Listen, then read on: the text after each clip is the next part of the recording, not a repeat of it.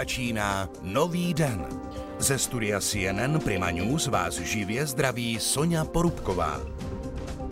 Dobré ráno, začíná další nový den a my máme radost, že u toho s datem 5. ledna jste společně s námi. Popravdě vždy první pracovní týden po vánočních svátcích je takový těžkopádný, ale já věřím, že díky informacím, které pro vás na Primě a na CNN Prima News máme, vám ten návrat do reality co možná nejvíc usnadníme. I dnes nás čeká celá řada podstatných témat. Na úvod přejeme vše nejlepší Dalimilům, ti mají dnes svátek a i dnes mě budou ve studiu doprovázet mý drazí kolegové. Zprávy pro nás chystá Veronika Kubíčková. Dobré ráno. Dobré ráno. A informace o počasí bude v pravidelných intervalech přinášet Miroslav Hakl. Dobré ráno. Dobré ráno. My už jsme se tady bavili trošku před vysíláním, jaké, že počasí nás čeká. Já jsem říkala, že moje mobilní aplikace mi právě teď hlásí v Praze sníh, tak by mě zajímalo, eh, co je na tom pravdy. No, aplikacím se nedá eh, vždycky věřit úplně. A já jsem teda, když jsem šel do práce, tak ještě pršelo a jsi říkala, že taky, takže eh, je to tak. A i během dnešního dne ještě v Praze nejspíš eh, sníh by být neměl. A když, tak se určitě držet nebude, ale během zítřejšího dne už by sněžit mohlo a mohlo by třeba tak centimetry napadnout, ale ale na horách jsou na ty horách, podmínky ano, daleko lepší. Rozhodně je to tak a mohlo by připadnout i dnes, i hlavně během zítřejšího dne až 15 cm, možná někde i více. Tak teď už jen, aby se otevřely ty eh, ski areály a lyžařská střediska. Ostatně to bude mimochodem i naše téma, které dnes budeme v novém dni probírat. Ale s vámi dvěma mám úplně jiné záměry, protože když se bavíme o tom zimním tématům, tak eh, logicky mě zajímá, kdy budete odstrojovat vánoční stromeček, kdy na něj dojde. No tak u nás vždycky stromeček zůstává až do úplně nejzašího termínu. To znamená, pokud ještě aspoň trochu drží pohromadě, tak prostě v tom obývacím pokoji stojí. Takže ještě stále máme, počítám, ještě tak týden to vydrží. Jo, takže nemáš žádný takový ten oficiální termín jako Tři králové a, a Hromnice a podobně? Nic u nás to doprovází vždycky hrozný smutek. Děti jsou z toho Aha. vždycky strašně nešťastné, že stromeček musí pryč a taková ta chvíle, kdy se vezme a hodí se ven na tu zahradu a čeká na to spálení, tak to jako není moc populární, takže to odkládáme. Přesně tak. Co ty, Míro? My teda máme už docela dlouho let umělý stromek, takže nás no to tolik netlačí, takže většinou... Takže celoročně když, ho tam necháváme. Celoročně ne, ale když je na to čas, tak, eh, tak a nemáme žádný, žádné datum. Ale teď na bytě jsme měli třeba živý stromek v květináči, tak ten nebudeme dávat pryč. A budete ho vysazovat venku? E, nebudeme ho vysazovat venku, necháme se ho v květináči na příští rok. No tak jestli vám přežije, tak to hodně no, štěstí. Myslím, jo. Z Loňska přežil. Mimochodem, eh, právě většina lidí si nechává stromeček do tří králů, tedy do zítřka, 6. ledna. Je to uh, takové nepsané pravidlo nebo tradice. Pak je tady ještě další termín, který jsem zmiňovala, a to je ten 2. únor, tedy na Hromnice, což právě v případě, že máte umělý stromeček, jako třeba míra, tak je to vlastně úplně v pohodě. Ale pokud máte živý stromeček, eh, řezaný stromeček, tak uh, tam si myslím, že ten termín uh, 2. února už najdete jenom ostatky na zemi. Eh, popravdě já třeba letos poprvé jsem měla živý stromeček, nebo stále ho máme. A myslím si, že právě teď je v takovém tom stavu, že kolem něho musíme chodit velmi opatrně a stačilo by do něho jenom takhle ťuknout a on celý opadá na zem. A proto chci od vás, jako zkušených stromkařů, rado, eh, radu, jak to udělat, abych ho dostala ven a co nejméně u toho nadělala nepořádek doma. Tak to já nevím, jak jsem říkal, my už máme dlouho let ten umělý, ale i ten umělý nám teda opadává. Ale naštěstí, a tak to asi jste udělali něco špatně, ale jestli Možná. vám opadává doma umělý stromeček. tak záleží, v kolikátém bydlíš patře. V šestém, úplně v nejvyšším. Takže musí mít chodbou, musí mít výtahem, musí mít další chodbou. Proto se vás na to ptám. Tak vím, že třeba v panelových domech, kde jsem jako dítě bydlela, tak tam se jako stromečky vyhazovaly z okna, no, ale no, nevím, tak... jestli ti to z šestého patra úplně doporučuji. Takhle, nevím, jestli je to úplně košer a jestli eh, bychom tohle měli dělat, právě na to jsem trošku chtěla upozornit. Tak z prvního patra, z přízemí si umím představit, že si to tam můžou podat tím oknem, aspoň jako znečistí celý ano, panelák. Velmi optimistický výhled, že se to takto děje, ale tak samozřejmě asi většinou stromeček skončí u popelnic, to je jasné. A mimochodem právě po vánoční období je vlastně vlastně asi jediná doba, kdy můžeme něco takto velkého odložit ke kontejnerům, aniž by nám hrozila pokuta. Odvoz vánočních stromků probíhá pravidelně ve většině měst od ledna do února a například v Praze městské služby každoročně odvezou až 300 tisíc stromků. No tak hodně štěstí vám všem, pokud se do této odklízecí práce pustíte třeba už dnes. Pojďme ale taky k dalším tématům, která nás čekají dnes v novém dni. Sledujeme vývoj koronavirové nákazy. Kapacity krajských nemocnic začínají být opět velmi vytížené. Dnes zmapujeme situaci v Ústeckém kraji a hejtmana Jana Šilera se budeme ptát i na plán očkování. Naše téma hned po zprávách. S kolegou ze sportovní redakce Jiřím Šléglem se spojíme přímo do Saudské Arábie a zjistíme, jak se vyvíjí letošní ročník pouštního závodu Rally Dakar. A přidáme i vzpomínku Jaroslava Joklíka, muže, který sám v roce 1987 na Dakaru uspěl. Ani včerejší jednání vlády nepřineslo jasný verdikt pro provozovatele ski areálu a horských středisk. E, jasno by mělo být ve čtvrtek. Mnozí z majitelů už ale nechtějí dál čekat a oznámili, že otevřou i přes zákaz. Na sjezdovkách aktuálně panuje chaos a lidé nedodržují požadovaná opatření. A po půl deváté přivítáme ve studiu galeristu Petra Hájka, muže, který se zasloužil o popularizaci mladých českých umělců doma i v zahraničí. Jak výstavy ovlivnila doba koronavirová a jak do umění zasáhnou moderní technologie, i to bude téma nového dne. Jako každé ráno ale nejdříve dostávají prostor zprávy, jak už zaznělo dnes s Veronikou Kubíčkovou.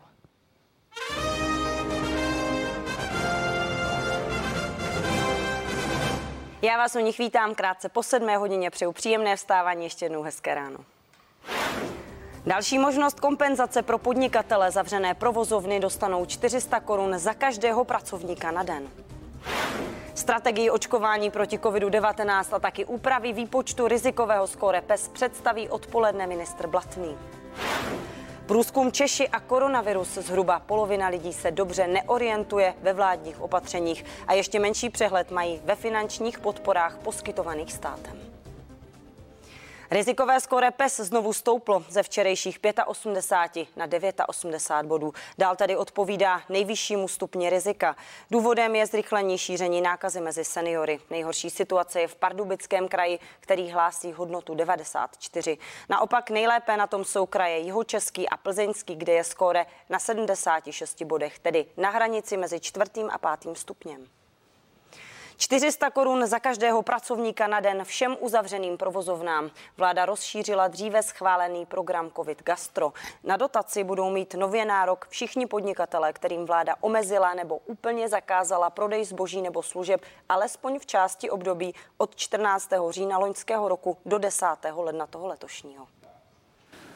Každá provozovna, která byla vládním usnesením uzavřena, a to s platností od polovičky října, bude moc za každý den uzavření k již stávajícím formám podpory, a k ním se ještě vrátím, čerpat pro provozovatele nebo chceme-li firmu, majitele, speciální bonus, který bude ve výši 400 korun na den za každého pracovníka.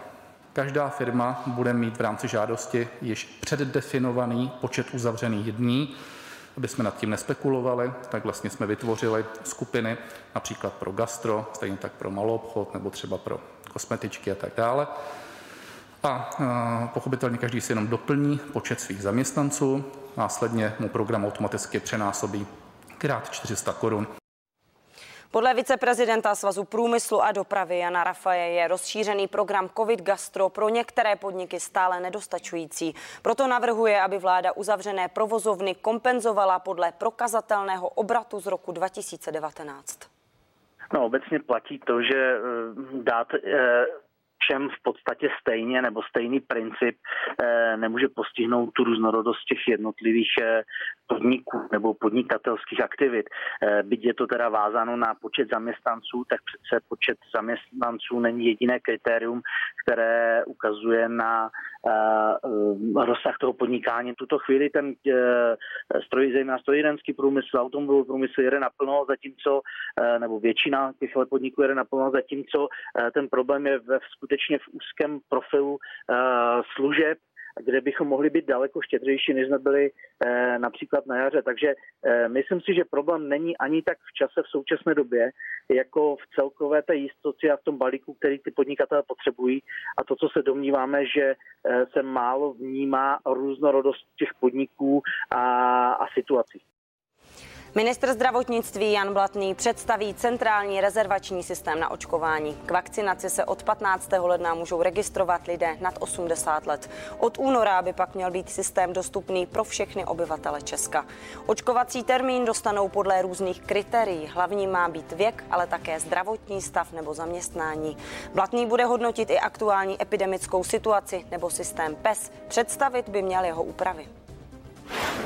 Asi polovina Čechů se dobře neorientuje ve vládních opatřeních proti šíření COVID-19. Ještě menší přehled mají lidé v systému finančních podpor poskytovaných státem. Vyplývá to z průzkumu Centra pro výzkum veřejného mínění agentury Median z přelomu listopadu a prosince loňského roku. Většina dotázaných si ale naopak myslí, že má dobrý přehled o epidemické situaci v Česku a o způsobech, jak se před nemocí chránit. Německá kancléřka Angela Merklová projedná s premiéry spolkových zemí prodloužení karanténních opatření. Očekává se, že nově karanténa potrvá nejméně do konce ledna. Počet nově infikovaných v zemi za posledních 24 hodin vzrostl o téměř 12 tisíc na bezmála 1 milion 800 tisíc. S covidem-19 za poslední den zemřelo 944 lidí, celkem pak 35,5 tisíce. V zemi už se také déle než týden očkuje. Od té doby vakcínu dostalo víc než čtvrt milionu lidí. Epidemiolog Roman Primula odmítl nabídku stát se vládním zmocněncem pro očkování. Řekl to v pořadu 360 stupňů Pavlíny Wolfové.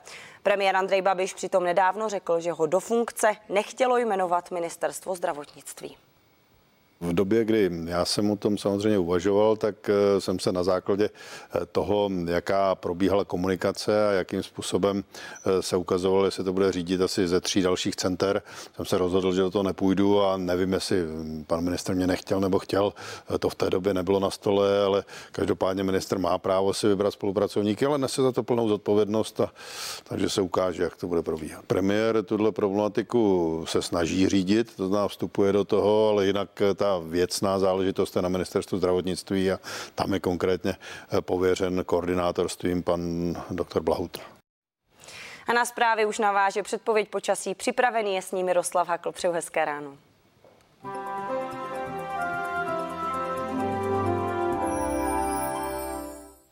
Dobré ráno.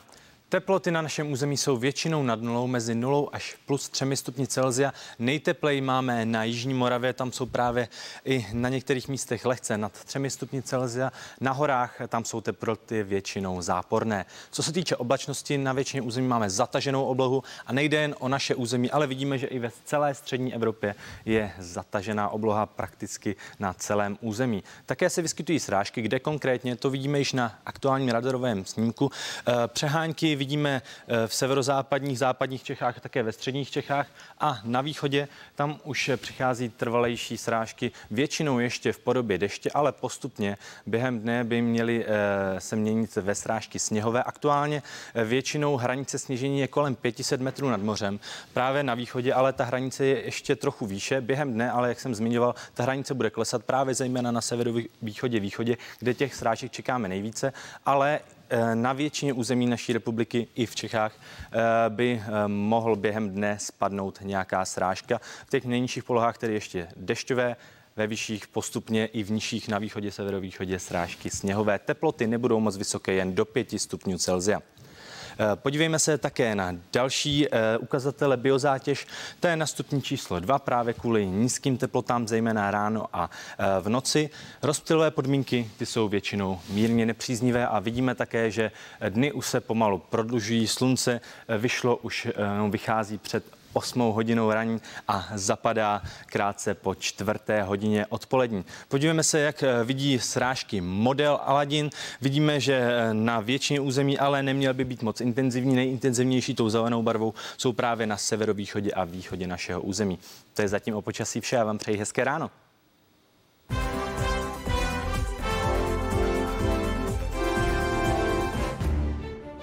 Chápu, že mnoho nařízení se nemusí zdát logických nebo nejsou dobře přijímána, ale měli bychom je v tuto chvíli opravdu všichni respektovat. Je to na zodpovědnosti každého z nás. Dodržujme vládní nařízení. My už nejsme první linie. První linie je veřejnost. To nejkritičtější je personál. Za náma už nic není. Jsme fakultní nemocnice. Musíme zvládnout úplně všechno. Řeknu to jednoduše, jsme skutečně ve válce s covidem a ve válce se musí poslouchat rozkazy a ne o nich diskutovat. Pokud nebudeme všichni společně zodpovědní, tak my jako zdravotníci nemáme šanci toto zvládnout. Naše rezervy e, jsou určité, ale může dojít taky jejich vyčerpání a může dojít vyčerpání právě těch lidských zdrojů. Česká republika i nadále zůstává v pátém, tedy nejvyšším stupni rizika nákazy koronavirem. Dnes zmapujeme situaci v Ústeckém kraji, kde včera klesl index rizika z 86 na 1,80 bodů. Nejhorší situace je na Ústecku, kde je index na 95 bodech. Jak v kraji pokračuje očkování zdravotníků a jak jsou nemocnice připraveny na další případný nápor covidových pacientů, to teď proberu s hejtmanem Ústeckého kraje Janem Šilerem. Dobré ráno vám přeji. Dobré ráno vám divákům. V Ústeckém kraji klesl tedy index rizika, jak jsme slyšeli, o několik eh, bodů. Jak ta situace vypadá v nemocnicích? Jsou kapacity dostatečné? Tak eh, my máme obsazenost na standardních lůžkách zhruba asi 84 Eh, na jipových lůžkách zhruba asi nějakých 78%, což eh, ta obsazenost už je dost vysoká. Eh, volných lůžek máme skutečně standardních asi 70 a těch jipových asi 25. Není to zrovna ideální, vypadá to, že skutečně my tu kapacitu naplníme a musíme se připravit na to, aby jsme uvolnili nebo připravili další lůžka. Jaký tedy máte ten krizový plán pro další týdny, aby se neopakoval podzimní scénář, kterým ho jsme byli tedy svědky? Tak on ten plán eh, je víceméně eh, jednoduchý. Eh, jsme připraveni na to uvolnit další lůžka, s čím budeme mít problém, a to bylo v úvodu té reportáže, tak to je personál, protože personál je jak vyčerpaný, tak z části, z části už i nakažený i covidem, takže největší problém asi pro nás bude personál. Jak jsou vůbec lidé ve vašem kraji ukázení vzhledem k dodržování vládních opatření a mířím tím třeba i na provozovatele restauračních zařízení? Tak já si myslím, že my se nevymykáme eh, tomu standardu, který je ve zbytku republiky. Prostě lidé najednou vidí otevřené hospody a já sám jsem zažil plnou hospodu, kde se nechránil vůbec nikdo. Bohužel prostě jsou ti, ti lidé i ty, i ty provozovatelé nezodpovědní. V Ústeckém kraji taky stále přetrvává zájem o antigenní testování. To by původně mělo tedy končit 15. lednem. Zvažujete, že ho tedy prodloužíte? Ano, my jsme připraveni, že testování antigenními testy bude probíhat až do konce ledna. Vy se taky koncem roku už u vás začali s očkováním zdravotníků. Jak tedy to očkování pokračuje? Kolik zdravotníků už v tuto chvíli je naočkováno? Tak my máme naočkováno zhruba asi 600 zdravotníků. Eh, rozvážely se u nás eh, vakcíny do dalších zařízení, například do Mostu, povezou se i do dalších nemocnic, nejenom do krajské zdravotní, povezou se do Litoměřic, povezou se do Žace. Eh, měli bychom vyčerpat zítra úplně, dá se říct, tu první várku, kterou jsme dostali a hm, čeká nás ještě zhruba asi nějakých 1800 zdravotníků, kteří se přihlásili a já jsem za ten zájem ze strany těch zdravotníků strašně rád, protože to si myslím, že asi nejlepší kampaň, jak lidem ukázat, že to skutečně smysl má. Když jste zmiňoval, že jste už skoro vyčerpali tu první várku, jak tedy byla velká a jaké další dávky k vám v těch příštích týdnech dorazí? Tak nám přišlo eh, asi 195 eh, lahviček, zhruba nějakých asi 1170 teda eh, dávek z toho a očekáváme, nebo máme přislíbeno, že dávky budou v týdenních intervalech začínáme teď ve čtvrtek 7. a mělo, mělo by to být 7, 14, 21, 28. Měla by to být stejná, stejné množství, jako jsme dostali. Viděli jsme včera, že jeho český kraj už oznámil i konkrétní očkovací plán pro běžné obyvatele v těch následujících měsících, týdnech. Tak máte i vy už nějakou představu, jak by to v Ústeckém kraji mohlo probíhat?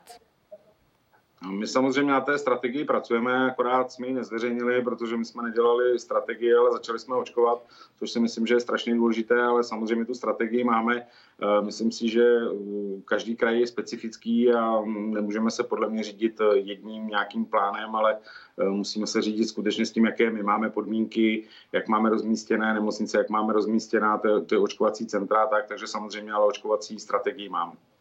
A my se budeme těšit, že snad v příštích dnech eh, nám ji eh, taky více přiblížíte, ale pojďme ještě k těm zdravotníkům. Zajímalo by mě, eh, jaká je strategie vzhledem právě k tomu zdravotnímu personálu. Kdo dostává vakcínu přednostně a jaký další zdravotní personál bude takto očkován? Tak my dodržujeme přesně eh, ta pravidla, která byla stanovená. Očkujeme v první fázi eh, hlavně pracovníky, kteří jsou zaměstnáni na ARU, na IPU, na infekčních odděleních, na urgentních příjmech a samozřejmě v covidových centrech a v tomhle bychom chtěli pokračovat. Bohužel eh, vidíme, že ta situace s koronavirem se opět nevyvíjí dobře, jak už i zaznělo z vašich úst, kapacity nemocnic se plní. Tak jaký je váš výhled na ty příští týdny a jaký je váš vzkaz nejen pro obyvatele Ústeckého kraje, jak bychom k této situaci teď měli přistupovat? Tak já si myslím, že bychom neměli dělat nic jiného, než to, co požadujeme vlastně dá se říct celou dobu a to dodržovat úplně základní pravidla. Eh, pořád vrátil bych se k tomu 3R a ty lidi by měli být zodpovědní. No a samozřejmě asi všichni spoleháme na očkování a měli bychom se co nejdřív nechat očkovat eh, tak, jak to bude možné. Nic jiného asi se eh, zkázat nedá, čím dřív budeme očkováni, tím dřív se téhle, téhle problematiky zbavíme. Takže já jenom prostě bych chtěl vzkázat lidem, aby skutečně mm, nedali na ty různé eh, fámy, to, co eh, prostě všude, všude lítá a prostě se nechali očkovat. My moc děkujeme za čas, který jste věnoval novému dni a informacím, které jste nám prostřednictvím nového dne předal. Naším hostem, alespoň takto na dálku, byl hejtman Ústeckého kraje Jan Schiller. Já děkuji, nashledanou.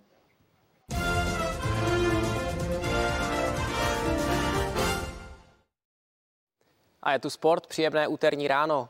Souboj prvního se čtvrtým byl jediným včerejším zápasem hokejové extraligy.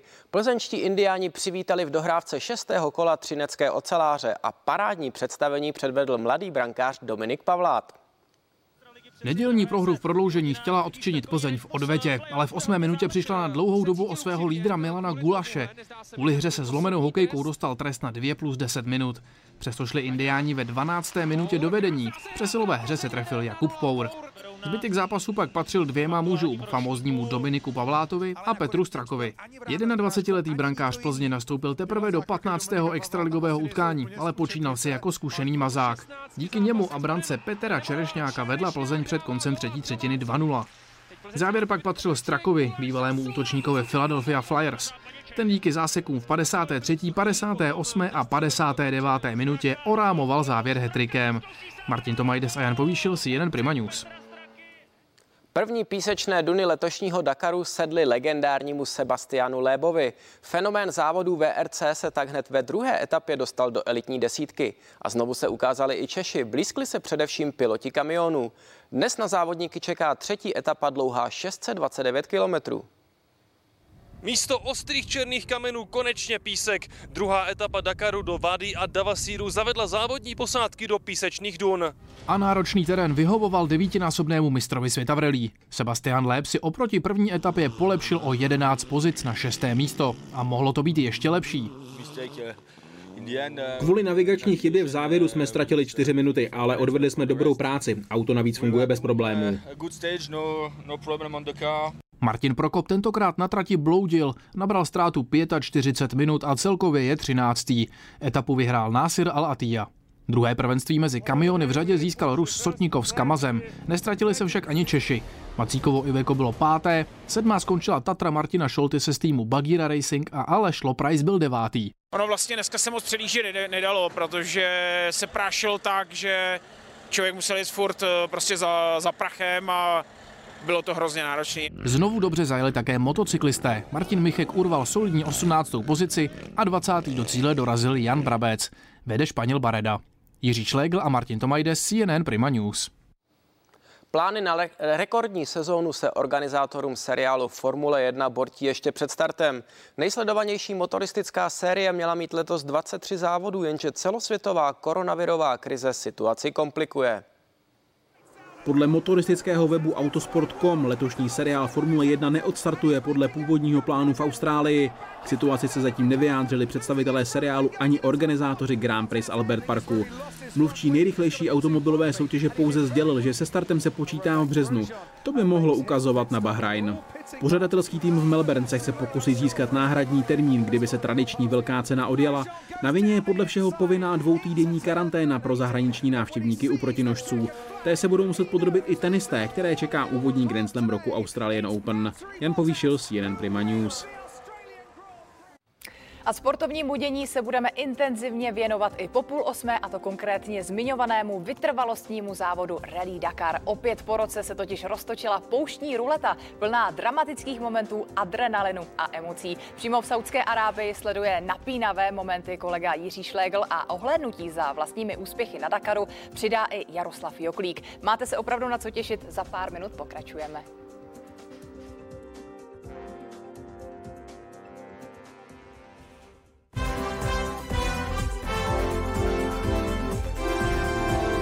Krásné ráno s novým dnem. Před námi je půl osmá. Ještě než se dostaneme ke zprávám, tak tady mám další aktuální zprávu, která přichází ze světa a mě osobně docela potěšila, protože se prý chystá film, hollywoodský film o Rubikově kostce a jejím autorovi. Vzhledem k tomu, že tady mám Verču, tak se musím zeptat, co ty a Rubikova kostka? Měla si, poskládala si úspěšně?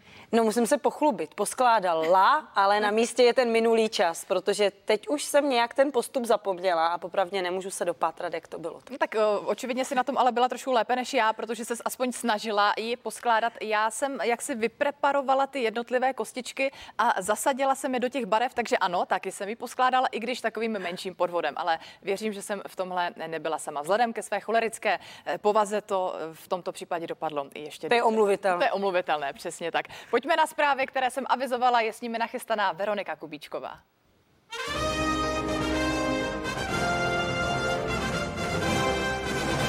Vítejte u nich, hezké ráno, bylo půl osmé. Nový kompenzační balíček pro všechny uzavřené provozovny. Vláda schválila dotaci 400 korun za den na každého pracovníka. Rozšířila tím dřív schválený program COVID Gastro určený pro stravovací zařízení. Ministerstvo průmyslu a obchodu předpokládá, že na program bude potřeba 6 miliard korun. Na dotaci budou mít nárok podnikatelé, kterým vládní opatření omezila nebo zcela zastavila prodej zboží či služeb, a to v období od 14. října loňského roku do letošního 10. ledna. Pokud má někdo pět zaměstnanců, má šanci získat 2000 korun za den, krát 30 dní je to 60 tisíc korun. A tyto zdroje jdou provozovateli, který je může využít na další fixní náklady. Podle opoziční TOP 09 pomoc podnikatelům přichází pozdě a slíbené kompenzace k provozovatelům nestihnou doputovat včas. Opět tady máme velkou prodlevu mezi tím, kdy dojde k uzavření a kdy dojde k rozhodnutí, jaké budou kompenzace. To považuji pro mnohé z nich za likvidační. Jakkoliv pompézně ta částka takto na papíře vypadá, tak oni bojují o holé přežití. Pro některé provozovatele může být systém vyplácení kompenzací nedostatečný. Vadí jim především to, že klíčovým faktorem při vyplácení podpory je počet zaměstnanců. My jsme navrhovali při jednání na vládě, aby se přijal model, který je zejména v Německu, ale třeba i v Rakousku, a to je spíš se podívat na prokazatelné obraty z roku 2019. Ten přepočet na počet zaměstnanců je samozřejmě pro nás nevýhodný. My trestáme v podstatě ty jednotlivé provozovatele za modernizaci. Pokud postavíme čtyři zaměstnance ke starému vleku nebo čtyři zaměstnance k moderní lanovce, tak dostaneme stejně. Systém žádostí chce Ministerstvo průmyslu a obchodu spustit nejpozději 15. ledna. Tomáš Chramosta, CNN Prima News. Očkování proti koronaviru u praktických lékařů bude podle Všeobecné zdravotní pojišťovny možné nejdřív v březnu. Do té doby se bude očkovat především v nemocnicích. Důvodem je náročné skladování vakcíny od firm Pfizer a BioNTech. Ta se musí uchovávat při teplotě minus 70 stupňů. Očkování proti koronaviru je hrazené ze zdravotního pojištění a není povinné. Premiér Andrej Babiš bude jednat s hejtmany především o očkovací strategii. Podle hejtmana jeho českého kraje Martina Kuby není možné, aby systém evidence uchazečů o vakcinaci byl totožný se systémem testování na koronavirus. Babiš už o víkendu uvedl, že lidé nad 80 let se budou moct k očkování registrovat od poloviny ledna, ostatní lidé pak od února. Šéfka státní kasy Alena Šilerová bude hodnotit státní rozpočet za rok 2020. Ministrině financí už dřív avizovala, že letos skončí se schodkem v rozmezí 370 a 380 miliard korun. Deficit tak bude nejvyšší v historii Česka. Sněmovnou schválený rozpočet počítá se schodkem 500 miliard korun. Poslanci ho z původních 40 miliard na návrh vlády třikrát zvýšili kvůli dopadům epidemie koronaviru.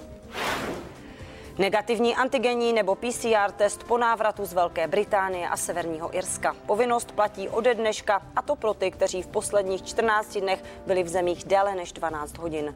Po příletu ze Spojeného království bude nadále povinná domácí karanténa. Druhý test mohou lidé absolvovat nejdříve po pěti dnech. Testy budou od čtvrtka povinné taky při cestě ze Španělska. Výjimku dostanou Kanárské ostrovy. O status usedlíka si ve Velké Británii zažádalo téměř 54 tisíc Čechů. Lidé žijící ve Spojeném království se mohou registrovat do 30. června. Díky tomu můžou pobývat na území Velké Británie se stejnými právy jako do posud. Potřebují k tomu ale platný doklad od Českého ministerstva zahraničních věcí. Podle šéfa rezortu Tomáše Petříčka už je většina žádostí vyřízena. Uděleno bylo přes 33 tisíc statutů usedlíka a přes 15 tisíc statutů takzvaného presettlementu. Další jsou v běhu pouze ve výjimečných případech byly tyto žádosti zamítnuty. Stále nicméně ve Velké Británii žije přibližně 23 tisíc českých občanů, kteří nemají platný osobní doklad a kteří si stále ještě nezažádali o registraci ve Velké Británii Emise oxidu uhličitého z evropské letecké dopravy klesly v loni víc než o polovinu. Uvádí to úřad Eurocontrol. Důvod poklesu je jasný. Propad zájmu o leteckou dopravu během pandemie koronaviru. Zatímco v roce 2019 se uskutečnilo víc než 11 milionů letů, loni to bylo jen něco přes 5 milionů. Z jednotlivých zemí Evropy pak letecké emise poklesly nejvíc v Česku a Chorvatsku. A na závěr ještě jedna čerstvá zpráva. Pokud se školy neotevřou do konce ledna, budou moct pololetní vysvědčení předat později. Jeho obsah ale budou muset žákům sdělit 28. ledna. Uvedlo to ministerstvo školství. Navíc doporučilo školám pro pololetní vysvědčení slovní hodnocení. A teď ještě předpověď.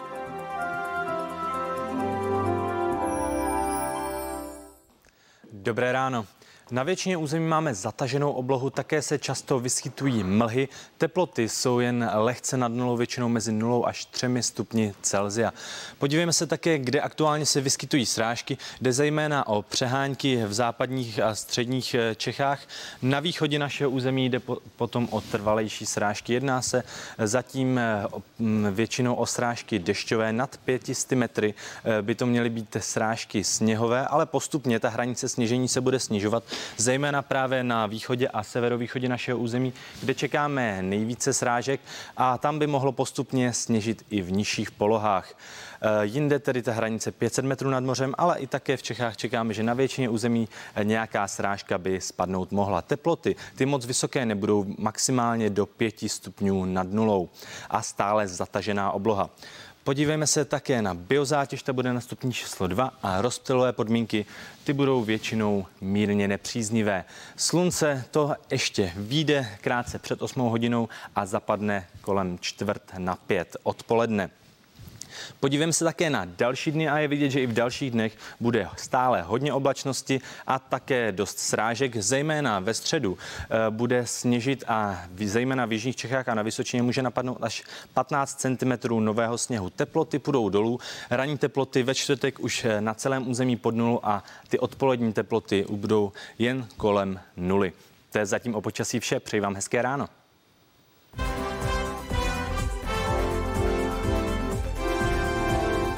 A v novém dni pro vás máme taky témata, o kterých se mluví na sociálních sítích. A začneme tímto originálním narozeninovým dárkem. Šestiletá Ela se dočkala skříně, díky které se ocitne v jiném světě. Její táta se inspiroval slavnou Narnií. Pro dívenku ale vytvořil jinou kouzelnou krajinu. Tajné dveře ji totiž zavedou do slavné příčné ulice z Harryho Pottera. Tohle rozhodně nebyla práce na jedno odpoledne, ale pracovitý otec ulici vytvářel několik měsíců.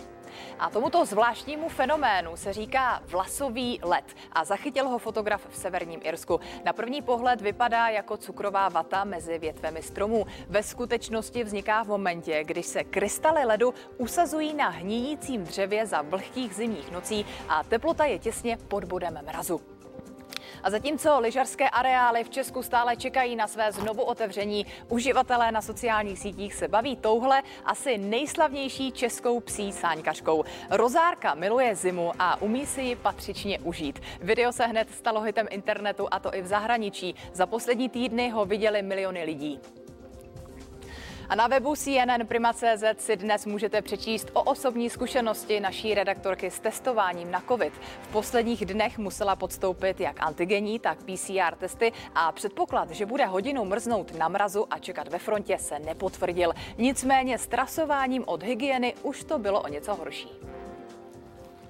Krimi zprávy. To obvykle nebývá nic veselého. Ale i nepěkné zprávy patří k našemu každodennímu životu. Protože bouračka na cestě do práce, vyloupený obchod za rohem nebo podvodník, který vám klepe na dveře, se nás týkají víc, než si myslíme. Situace, ve kterých bychom se nechtěli ocitnout, ale o kterých bychom měli vědět. To jsou krimi zprávy. Těšíme se na vás každý všední den. Od pondělí do pátku v 16.30 na CNN Prima News.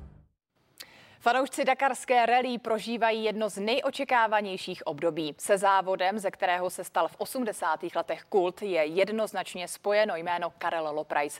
Letošní 43. ročník sleduje přímo na místě kolega Jiří Šlégl, který předá aktuality třeba o startu Libora Podmola nebo Tomáše Engeho, který v týmu Bagíra bude spouští bojovat na takzvané Bugině. Teď ale vítám ve vysílání Jaroslava Joklíka, muže, který sám v roce 1987 skončil na Liasce třetí mezi kamiony a zároveň zvítězil mezi sériovými kamiony. Dobré ráno vám přeji. Dobrý den. Tak kolik času tak denně teď eh, věnujete sledování aktuálního ročníku? No teď to je docela dost, protože jsem na tom zhruba stejně jak účastníci závodu, kdy ráno, když oni odstartují, tak já tady pustím, pustím počítač, abych sledoval časy a zjišťoval, co je všechno tam nového.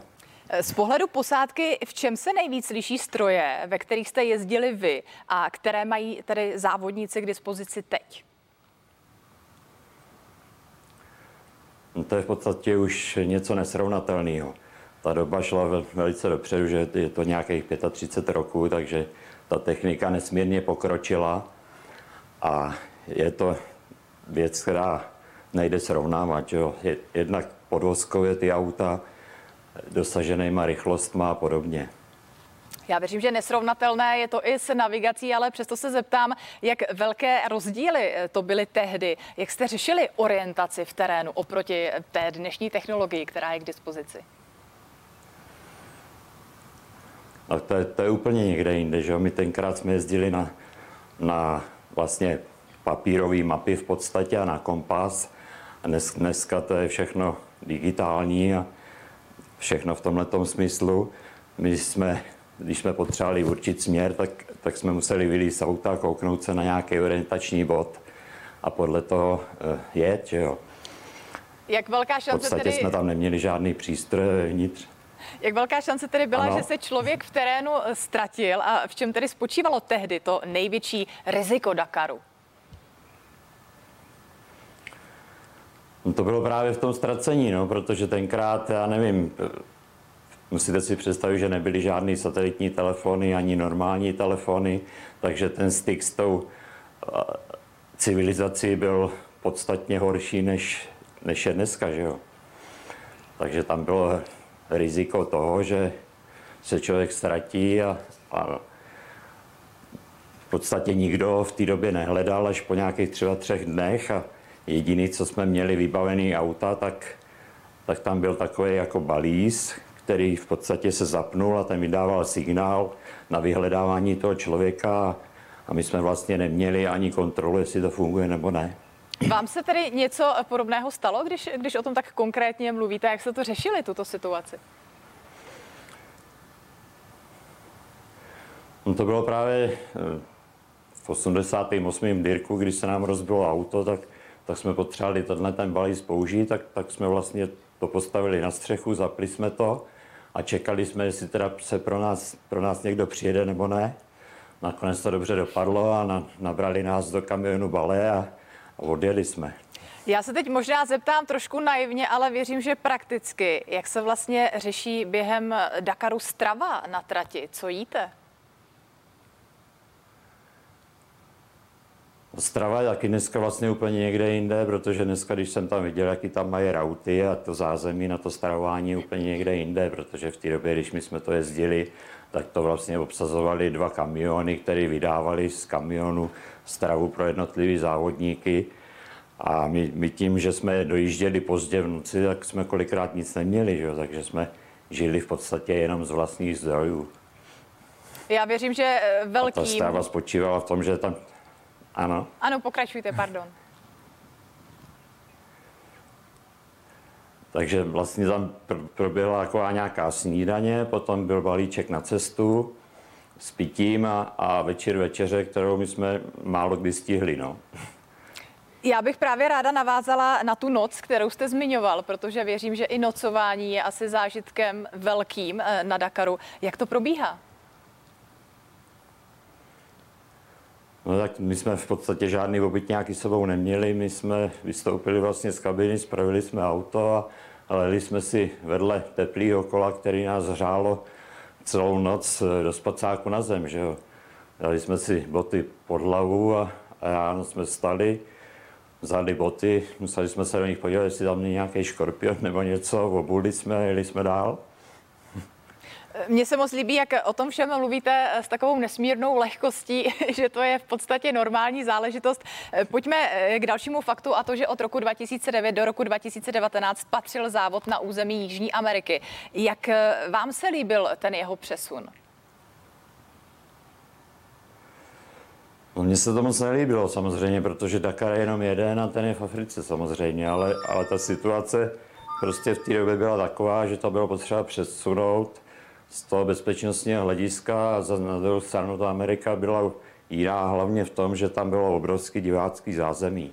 Že ta sledovanost tam byla obrovská, návštěvnost taky, takže v tomhle se to hrozně lišilo od té Afriky. Na koho z Čechů bychom se měli letos nejvíc zaměřit? Kdo má největší šanci podle vás probojovat se hodně vysoko? Já myslím, že tam máme dost želízek v ohni, že jo? Jednak teda ty motorkáři, Michek by mohl dopadnout dobře, Engel samozřejmě s obrovskými zkušenostmi by měl být taky vepředu, ale hlavně, co mě zajímá, ty kamiony a tam myslím, že kdyby to všechno dobře šlo letos, tak by mohla klapnout i ta bedna ať, ať teda Macík nebo, nebo Leprice. My vám moc děkujeme za vzpomínku, kterou jste nám věnoval v novém dni na vaši účast na Rally Dakar. Přejeme vám krásný den, to byl bývalý účastník Rally Dakar Jaroslav Joklík. Díky moc. Hezký den, naschledanou. A jak už jsme avizovali v úvodu, ve spojení jsme teď také s naším reportérem ze sportovní redakce Jiřím Šléglem. Dobré dopoledne do Saudské Arábie ti přeji. Dobré dopoledne do Prahy. Včera skončila druhá etapa, tak jaká je bilance českých posádek? Tak eh, já můžu navázat na, na to, co bylo řečeno o kategorii kamionů, kde se zatím eh, Čechům eh, velmi dobře daří. Hned čtyři vozy s českou stopou se drží v elitní desítce. Martin Macík aktuálně čtvrtý těsně před Alešem Loprajzem. No a dobře si také vedou obě Tatrovky. Stáje Bagira, kde je Ignacio Casale i Martin Šoltis zatím na sedmém a osmém místě. Takže ta česká technika zatím v saudských dunách funguje velmi dobře a nestrácejí se pochopitelně ani motorkáři. Martin, Martin Michek, Milan Engel i Jan Brabec, ti všichni včera opět bojovali o top 20. V případě Martina Michka tam můžeme očekávat, že se tam skutečně bude v těchto, v těchto pozicích pohybovat dlouhodobě, tedy mezi tou absolutní elitou motorkářů. Ano, to jsou tedy české naděje, které jsme mimochodem zmiňovali i s Jaroslavem Joklíkem, ale co další zvučná světová jména letošního Dakaru? Uh, Zmíním jedno jméno za všechny, Sebastian Leb, devítinásobný mistr světa velí. Eh, ten včera zaznamenal výrazný posun. Ta etapa, která zavedla závodníky do prvních tunových polí, mu seděla. V té první byl až 17. ale včera už byl 6. a stoupá, stoupá tedy strmě nahoru. Ale ne všichni bývalí piloti mistrovství světa v rally jsou úplně úspěšní. Třeba letos na Dakaru debitoval Brit Chris Meek. Ten bohužel musel odstoupit už po první etapě. Takže eh, to je jenom odraz toho, jak ten letošní závod je už od samého úvodu velice náročný. Ano, my aspoň tady v Praze zprostředkovaně slyšíme tu krásnou zvukovou atmosféru, která se odehrává přímo na místě. Jirko, kterou kategorii ty sám osobně považuješ za absolutně nejtěžší? Eh, já si nemyslím, že se dá vybrat jedna nejtěžší kategorie, protože eh, pro všechny účastníky je to od startu až do cíle stejná vzdálenost a pak, když se něco přihodí s kamionem, pak, když se převrátí, tak je to neskutečná práce dostat ho zpátky na všechny čtyři kola, ale přeci jenom možná bych se nakonec uchýlil ke kategorii motocyklu, protože motorkáři jsou jediní, kteří se musí zároveň i sami navigovat. A což v tom náročném terénu a navíc v docela vysoké rychlosti je třeba pro mě osobně nepředstavitelný úkol, abych kromě toho náročného čtení písečných dun, sledování kamenů a tak dále, ještě sledoval, jak se přede mnou odvíjí roadbook a dokázal správně projet všechny waypointy neboli body na trase. Eh, to je skutečně, myslím si, obdivuhodný výkon. Mimochodem, eh, ono to není jen o jízdních schopnostech Rally Dakar, ale samozřejmě souvisí s tím spoustu dalších aspektů, jako třeba zmiňované přespávání. Tak eh, jak to vypadalo s přespáváním před dnešní další etapou? Tak já musím říct, že osobně jsem si velmi polepšil, protože my zůstáváme v bivaku ve Vádi ad Davasír eh, po dvě noci, protože tady se jede smyčka kolem tohoto místa, takže se nestěhuje bivak a to znamená, že já jsem si ustal eh, přímo v novinářském centru pro televizní štáby, takže jsem poprvé vlastně během toho samotného Dakaru nespal, eh, nespal pod širým nebem. Když jsem přespával tu minulou noc, tak jsem spal na rozkládacím lůžku a které jsem si bohužel v noci ve tmě nainstaloval hned vedle heliportu s několika televizními vrtulníky. To znamená, že ráno jsem vstával asi tak pod třemi centimetry písku, který by tady byl i všude v mých věcech a tak dále, takže měl jsem s ním docela hodně práce a v momentě, kdy jsem všechen písek sfoukal, tak odstartoval i ten poslední vrtulník a já jsem začal znovu. Tak vidíme, že práce sportovního novináře rozhodně není jednoduchá, ale o to máš nezapomenutelnější zážitky. Ještě když tě takto vidíme krásně na obraze a jsme s tebou ve spojení, tak popiš nám, jaké vůbec počasí eh, na místě máte, eh, protože vidím, že za tebou krásná, jasná obloha, což určitě je taky dobrá známka pro závodníky. V tuto chvíli ano, ale když jsme byli na startu v Čidě, tak nás překvapil docela silný déšť, přišla bouřka a vyloženě průtrž mračen, po které zůstávaly obrovské kaluže ještě druhý den, ale to bylo klima na pobřeží Rudého moře, od toho jsme se odchýlili Teď jsme na jihu v saudském vnitrozemí. Dny jsou tady teď v lednu příjemně teplé, máme dejme tomu kolem 28 stupňů, ale nepříjemný chlad přichází v noci, kdy teploty klesají k nějakým 17, ale když se k tomu přidá vítr, tak na poušti je pocitově ještě méně a já skutečně každou noc, když ještě procházím bivakem kvůli nějakým pracovním povinnostem, tak beru s povděkem za mikinu i teplou bundu. No, Jirko, vzhledem k tomu, že my tady v Praze máme asi aktuálně 2 stupně, tak zlatých 17 stupňů, ale chápu, že v noci to asi není úplně moc příjemné. Děkujeme za informace, budeme se těšit, že se zase brzy uvidíme na viděnou tolik eh, náš sportovní reportér Jiří, Jiří Šlegl přímo ze Saudské Arábie. Díky moc. Díky, nashledanou.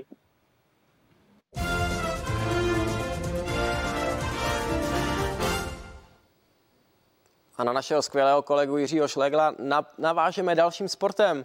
Na mistrovství světa hráčů do 20 let bude o zlato hrát domácí Kanada. Suverénní obhájci titulu v noci přejeli Rusko 5-0 a ve finále se utkají se spojenými státy, které ve velké bitvě porazili Finsko těsně 4-3. Kanadský tým celému šampionátu dominuje. Během turné inkasoval jen čtyři branky a všechny v přesilové hře soupeře. Šanci nedostali ani Rusové. Už po 59 vteřinách hry uspěl Alex Newhook. Po jeho střele kotouč vyletěl z branky tak rychle, že gól muselo potvrdit video. V 11. minutě začalo trápení golmana Askarova, který přišel o hůl a Conor McMichael zvýšil na 2-0. Znovu Askarov bez hole a znovu gól. Zásah Bradena Schneidera na 4-0 ještě před polovinou utkání definitivně určil prvního finalistu. To američané měli s Finskem podstatně více práce. Když ve 38. minutě Boldy zvýšil na 3-1, vypadalo to jasně, jenže seveřané necelé 4 minuty před koncem vyrovnali na 3-3. Rozhodnutí tak znamenal až zásah Kalieva v čase 58-44. A k víře pomohl i parádní Boldyho blok 13 vteřin před koncem. Američané postoupili do boje o zlato výsledkem 4-3. Martin Tomajdes, CNN Prima News. V Belgii se neprosadil a tak fotbalista Michal Krmenčík zamířil z Bruk do řeckého týmu PAOK Soluň. Třetí tým řecké ligy získal českého reprezentanta na půlroční hostování. 27-letý útočník do konce listopadu nedohrál, eh, neodehrál za belgického šampiona ani minutu a v v posledním utkání nebyl ani na lavičce. Za Brugy dal celkem tři góly a naposledy skóroval v září. O Krmenčíka se zajímaly také istambulské celky Bešiktaš a Fenerbahče. Ve hře byly údajně i nabídky z Ruska. Teprve druhá, druhá prohra v sezóně může stát mistrovský tým první místo v tabulce. Loňský šampion Liverpool prohrál se Southamptonem 1-0 a dal šanci Manchester United posunout se do čela Premier League. Liverpool i Southampton šli do zápasu po dvou remízách a Reds věděli, že pokud nechtějí přepustit vedení Premier League rivalovi z Manchesteru, musí vyhrát. Navíc, coach Southamptonu nikdy nedokázal vzít body Jirgenu Klopovi a jeho tým krátce po hvězdu překvapil. Parádním dloubáčkem už ve druhé minutě poslal Southampton do vedení bývalý útočník Liverpoolu Danny Ings. Domácí se semkli a první střelu na branku golmana Forstra dovolili soupeři až v 75. minutě. Boss Liverpoolu za to svůj tým vůbec nešetřil. Prý jsme měli jen jednu střelu na branku. Měli jsme spoustu střel vedle, které jsme nedokončili, ale ani s nimi jsme si zkrátka nedokázali poradit. Naše chyba, moje zodpovědnost, to je vše. Konečný hvist rozhodčího poslal kouče Southamptonu Ralfa Hazenhitla na kolena. V očích měl slzy. Ještě před rokem a půl byl Rakušan na odpis, ale ustál i nezapomenutelnou prohru s Lesterem 9-0 a tentokrát si připsal cený skalp. Za naši snahu jsme si zasloužili minimálně bod. Není důležité, jestli si to zasloužíte nebo ne. Prostě to berete. 53-letý Kou se ukázal jako správná volba. V podceňovaném Southamptonu dostal šanci a připsal si osmou výhru v sezóně a tým vytáhl na šesté místo Premier League. Jan Povýšil CNN Prima News. To byla velmi pestrá nabídka sportovních témat. I po 8 hodině vám představíme ale taky další zajímavé hosty. Věnovat se budeme například situaci na českých sjezdovkách. Provozovatelé ski areálu a horských středisek nemají ani po včerejším jednání vlády jasno, kdy budou moci znovu otevřít. O jejich fungování by mohlo být jasněji ve čtvrtek. Ale každý den čekání může být pro řadu středisek zničující. To bude naše téma hned po 8 hodině. Sledujeme taky zajímavosti, které se objevují na sociálních sítích. Stejně tak před představíme i titulní strany dnešních deníků a naším hostem po půl deváté bude také muž, který se od právničiny přesunul k umění a i díky němu je nejen u nás, ale i ve světě více slyšet o českých mladých umělcích. Jak koronavirová stopka ovlivnila jeho galerii a jak si vede současná generace umělců, na to vše odpovíme s Petrem Hajkem. Tak budeme rádi, když u toho budete s námi. Nový den za pár minut pokračuje.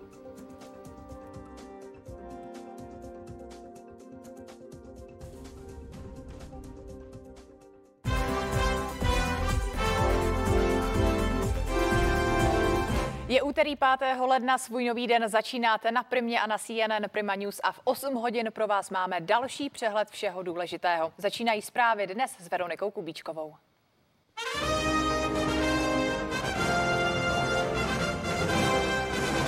Vítám vás u nich, začínáme přehledem našich hlavních témat.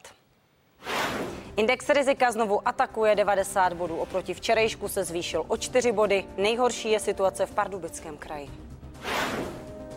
Doporučení ministerstva školství, pokud se žáci do konce ledna nevrátí do lavic, pololetní vysvědčení bez známek, předat ho školy mohou později. Průzkum Češi a koronavirus. Zhruba polovina lidí se dobře neorientuje ve vládních opatřeních a ještě menší přehled mají ve finančních podporách poskytovaných státem. Rizikové skóre PES znovu stouplo ze včerejších 85 na 89 bodů. Dál tedy odpovídá nejvyššímu stupni rizika. Důvodem je zrychlení šíření nákazy mezi seniory. Nejhorší situace je v Pardubickém kraji, který hlásí hodnotu 94. Naopak nejlépe na tom jsou kraje Jihočeský a Plzeňský, kde je skóre na 670 bodech, tedy na hranici mezi čtvrtým a pátým stupněm. Vysvědčení za první pololetí se bude moct předávat později. Rozhodlo o tom ministerstvo zdravotnictví ve spolupráci s Českou školní inspekcí. V případě, že se do konce ledna nebudou moct do škol děti a studenti vrátit, předávání bude možné i po konci pololetí, které je stanoveno na 28. ledna. Podle mluvčí ministerstva školství Anety Lednové by se učitelé měli zaměřit i na odpovědnost dětí k přístupu k učení a hodnotit je slovně. Doporučení psalo ministerstvo základním a středním školám. 400 korun za každého pracovníka na den všem uzavřeným provozovnám. Vláda rozšířila dřív schválený program COVID Gastro. Na dotaci budou mít nově nárok všichni podnikatelé, kterým vláda omezila nebo úplně zakázala prodej zboží nebo služeb, alespoň v části období od 14. října loňského roku do 10. ledna. Každá provozovna, která byla vládním usnesením uzavřená, a to s platností od polovičky října, bude moc za každý den uzavření k již stávajícím formám podpory, a k ním se ještě vrátím, čerpat pro provozovatele nebo chceme-li firmu, majitele, speciální bonus, který bude ve výši 400 korun na den za každého pracovníka. Každá firma bude mít v rámci žádosti již předdefinovaný počet uzavřených dní Aby jsme nad tím nespekulovali, tak vlastně jsme vytvořili skupiny například pro gastro, stejně tak pro malou obchod nebo třeba pro kosmetičky a tak dále. A pochopitelně každý si jenom doplní počet svých zaměstnanců, následně mu program automaticky přenásobí krát 400 korun. Ministr zdravotnictví Jan Blatný představí centrální rezervační systém na očkování. K vakcinaci se od 15. ledna můžou registrovat lidé nad 80 let. Od února by pak měl být systém dostupný pro všechny obyvatele Česka. Očkovací termín dostanou podle různých kritérií. Hlavním má být věk, ale také zdravotní stav nebo zaměstnání. Blatný bude hodnotit i aktuální epidemickou situaci nebo systém PES. Představit by měl jeho úpravy. Asi polovina Čechů se dobře neorientuje ve vládních opatřeních proti šíření COVID-19. Ještě menší přehled mají lidé v systému finančních podpor poskytovaných státem. Vyplývá to z průzkumu Centra pro výzkum veřejného mínění a agentury Median z přelomu listopadu a prosince loňského roku. Většina dotázaných si ale naopak myslí, že má dobrý přehled o epidemické situaci v zemi a o způsobech, jak se před nemocí chránit. Povinné roušky zatím i pro očkované. Podle exministra zdravotnictví Romana Primuly je bude možné odložit, až vzroste proočkovanost v zemi. Řekl to v naší 360. Zároveň naznačil, jak se bude podle něj vyvíjet epidemie v Česku dál. Tak v tuto chvíli eh, ta opatření se ještě nestihla všechna projevit, protože se zaváděla postupně, ale je třeba říci, že opravdu ta opatření eh, nemusí stačit na tu poměrně složitou situaci, která tady je a pak už to znamená jenom eh, kombinace s masivním testováním a rychlé vychytávání těch pozitivních jedinců, což se neúplně daří, protože když vidíme, jaká je pozitivita o těch testů, která se pohybuje na 50% nebo teď klesla eh, na 40%, tak to jsou skutečně enormní čísla, která jsou varující. Nový agresivnější kmen koronaviru z Británie se objevil i na Slovensku. Na Facebooku to oznámil ministr zdravotnictví Marek Krajčí. První vzorky takzvaného anglického kmene laboratoře podle ministra dostali už mezi svátky a jeho výskyt potvrdilo i sousední Rakousko. Podle vědců se šíří rychleji, zatím ale nejsou žádné důkazy o tom, že by způsoboval závažnější průběh onemocnění COVID-19. Za novoroční večírek pro skoro 2,5 tisíce lidí rozdala francouzská policie pokuty většině přítomných. 21-letý organizátor navíc čelí obvinění z obecného ohrožení. Na párty v Rennes byli přítomní francouzi i cizinci. Jenom malá část z nich měla na sobě roušky.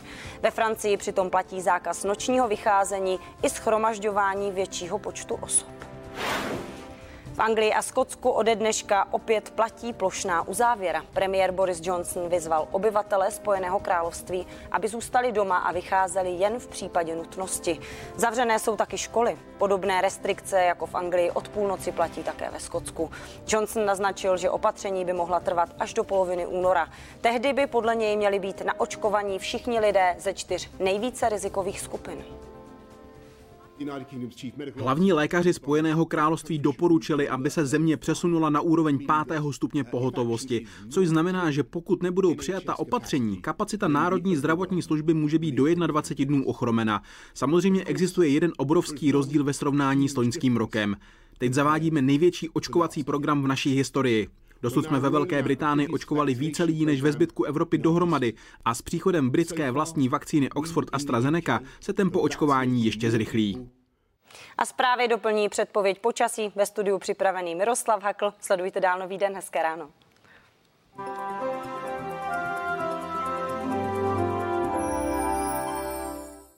Hezké ráno. Teploty většinou jsou venku mezi 0 až plus 3 stupni Celzia. Nejteplej máme na Jižní Moravě, tam na některých místech až ke 4 stupňům. Na horách nebo ve vyšších polohách tam jsou teploty eh, většinou ještě pod nulou. Eh, také na většině území máme zataženou oblohu a často se vyskytují mlhy. Na některých místech se vyskytují i srážky, kde konkrétně aktuálně to již vidíme na radarovém snímku. Eh, v Ústeckém, středočeském kraji a také Karlovarském kraji se vyskytují přehánky a na východě tam přichází srážky trvalejší. Většinou jde ještě eh, o srážky dešťové nad 500 metrů, ale už jsou srážky sněhové a právě na tom východě by postupně měla hranice sněžení klesat a mohlo by snížit i v nejnižších polohách. Teploty moc vysoko nevystoupí, většinou jenom ke 5 stupňům Celzia a stále by měla být po celý den zatažená obloha. Biozátěž na stupni číslo 2, to znamená střední zátěž právě kvůli nízkým teplotám a rozptylové podmínky ty budou většinou mírně nepříznivé. Srážky očekáváme, že by se mohly vyskytnout na většině území.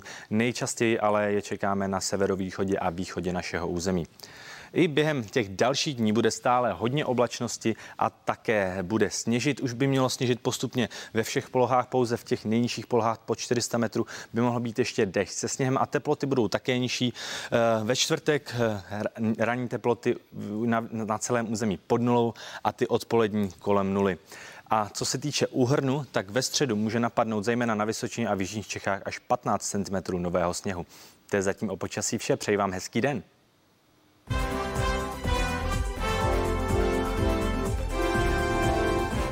A po 8 hodině se podíváme taky na titulní strany dnešních deníků. Mladá fronta dnes se věnuje očkovacímu plánu, který včera představil jeho český kraj. Ten chce mít očkovací centrum v každém okrese. Vznikat mají v tělocvičnách, sportovních halách nebo na výstavišti. Strategii očkování už vymýšlejí taky na severu Moravy. Zatím se počítá se zřízením call centra, přes které by se lidé objednávali. Slovenský deník Pravda upozorňuje na zhoršující se situaci s nákazou koronaviru v zemi.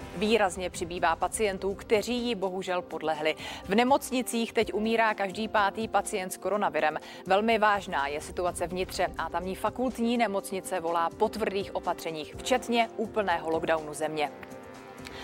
A na přísná opatření včera znovu došlo, jak už jsme slyšeli i ve zprávách v Británii. Premiér Boris Johnson vyhlásil už třetí lockdown za poslední rok. Minimálně do poloviny února by tak měly zůstat zavřené školy a miliony Britů budou opět pracovat z domova. Je také možné, že tvrdé restrikce budou platit až do března, tedy do doby, než se naočkuje nejohroženější část populace. A na závěr ještě lidové noviny. Ty zamířily v úvodní fotografii do Brněnské zoo, kde si tamní zvířata pochutnávají na vánočních stromcích, které jim věnovali prodejci. Dále deník upozorňuje na fakt, že evropské státy trápí pomalé dodávky vakcín proti COVID-19 a lídři evropských států si stěžují i na pomalé schvalování dalších využitelných vakcín. Ten nejlepší expert. Jako vždy se společně podíváme na biznis. Zasvěcené informace. Cestovní koridory kolabují. Nastavují se nové karantény a ty stávající se prohlubují. A rady, jak se v tom všem nestratit. Sledujete biznis podle Richarda Questa. Premiéra od úterý do soboty večer na CNN Prima News. Ani po včerejším jednání vlády nedostali ski areály zelenou, aby mohli znovu přivítat lyžaře. Jasno by mohlo být podle ministra průmyslu a obchodu Karla Havlíčka ve čtvrtek. Zástupci cestovního ruchu, sportu a provozovatelé ski areálu přitom už včera očekávali konkrétní řešení a volají po ukončení chaosu. Bez brzkého otevření a adekvátních kompenzací mnoho středisek podle nich zkrachuje. A ve studiu je se mnou Jakub Juračka, prezident Asociace lanové dopravy a viceprezident České unie cestovního cestovního ruchu. Dobré ráno vám přeji. Dobré ráno. Jak tedy hodnotíte ten včerejší neverdikt a co to pro vás znamená? Eh, zklamání. Obrovské zklamání a skoro bych řekl nekompetentnost eh, v tom, že vláda od nás, od všech dostala spoustu podkladů. Eh, pan ministr Havlíček minulý týden jednal s naším panem prezidentem Sivkem. Ten mu dal podklady. Myslím si, že celý stát viděl, co se o tom víkendu a v ty vánoční svátky na těch horách dělo. Ta nekoordinovanost, eh, neuchopitelnost, eh, přeplněnost a eh, neřiditelnost celé té situace. A myslím si, že pokud by ta vláda byla kompetentní, tak by rozhodla o tom, že opravdu toho 8. v sobotu se na nás, na provozovatele, přenese zodpovědnost za řízení těch českých hor. My jsme na to byli připraveni od října, nabízeli jsme ty modely, nabízeli jsme ty omezení a restrikce sami na sebe a tato situace, která byla, nemusela vůbec vzniknout. Proč je tedy tak těžké najít schodu? Máte nějaké argumenty? Vysvětlila vám zatím vláda, proč čeká na to případné schválení nebo na nějaký další verdikt do čtvrtka? Ne, já bych eh, asi použil teda to, co jste říkala vy, to je to never ending story a to je pořád dokola. My říkáme A a e, pořád slyšíme, nevíme, uvidíme, možná, počkejte, situace se vyvine, nevyvine. Eh, přijde mi, že eh, to rácio, které my předkládáme, buď ho nechce nikdo slyšet, nebo, ho, nebo mu nikdo nenaslouchá. Takže my prostě nevíme a nikdo nám jakoby tu zpětnou vazbu nedává, jakoby přijďte s něčím jiným, navrhněte jiný model, ale my vidíme ty plná parkoviště, Děsíme se té další soboty. Od zítřka by asi ty skiareály byly schopny do pátku dosněžit ty tmavá místa nebo ty pošlapaná místa, takže na sobotu by to bylo na hvězdičku, na jedničku s hvězdičkou, ty sjezdovky. A e, děsíme se toho, že to, co se teď od středy nasněží, se zase v ten víkend zničí. Jaké jsou tedy vaše návrhy? Jak jste schopni zabezpečit ten provoz na sjezdovkách, zabezpečit rozestupy, to, co vlastně asi je požadováno a to, co je tím hlavním smyslem? Tak hlavní, hlavní uh, omezující faktor jsou parkoviště. Ty parkoviště definují vlastně tu naplněnost toho skiareálu. Víme, že průměrná naplněnost těch uh, osob v těch vozidlech jsou dva, to je nějaká průměrná naplněnost. Víme, že třetina těch, lyží jde na, eh, těch lyžařů jde na běžky. To znamená, že těmi parkovacími plochy jsou vlastně už dopředu definovány ty kapacity těch skiareálů. My jsme dokonce ministerstvu zdravotnictví nabízeli, že snížíme třeba objem prodaných ski, skipasů v ten den, že vymezíme jenom jednodenní skipasy, že budeme korigovat ten počet těch lidí v, tě, v tom skiareálu třeba jakoby čtvrtinou nebo čtyřnásobkem té přepravní kapacity. Nabízeli jsme, myslím si, možné věci z našeho pohledu ekonomického udržení těch provozů, ale e, Přece si myslím, ta vláda nemůže myslet, že ti provozovatele přežijí z nulových příjmů a z nějakých kompenzací. A včera ta kompenzace 400 korun na zaměstnance a měsíc, jakože to má být pro toho podnikatele, tak to je 12 tisíc, ale jako na přepočteného zaměstnance v hlavním pracovním poměru a průměrný přepočtený stav těch hlavních pracovních poměrů v těch menších areálech je 0 až 2 je to sezónní záležitost. Já si myslím, že to vůbec pan ministr Havlíček nemůže myslet vážně. Ano, Protože konkrétně pro ski areály je zrovna toto období, ať už to bylo to vánoční nebo povánoční období, to vůbec nejvýraznější, které vydělává na, da- na další měsíce. Ano. Jaká je tedy ta adekvátní kompenzace v případě, že se neotevře ani teď o víkendu? Tak co budete požadovat? Tak my jsme navrhovali to, co je v Rakousku. Vláda říká, v Rakousku se lyžuje, líbí se nám rakouský model, ale furt neříká to B. V Rakousku už penziony, hostince, eh, ubytovací kapacity, hotely i skiarály dostávali 80% tržeb loňského roku. To je adekvátní, protože nám vznikají náklady v průběhu celého roku, před tou sezónou to vyeskaluje do toho zasnižování. Teď přišly první faktury za elektriku za prosinec, ty jsou stovky tisíc miliony. A my jsme říkali panu Havličkovi, Přišli jsme ve Vánoce o 30 až 35 tržeb celé sezóny, ale vynaložili jsme 50% nákladů celé sezóny.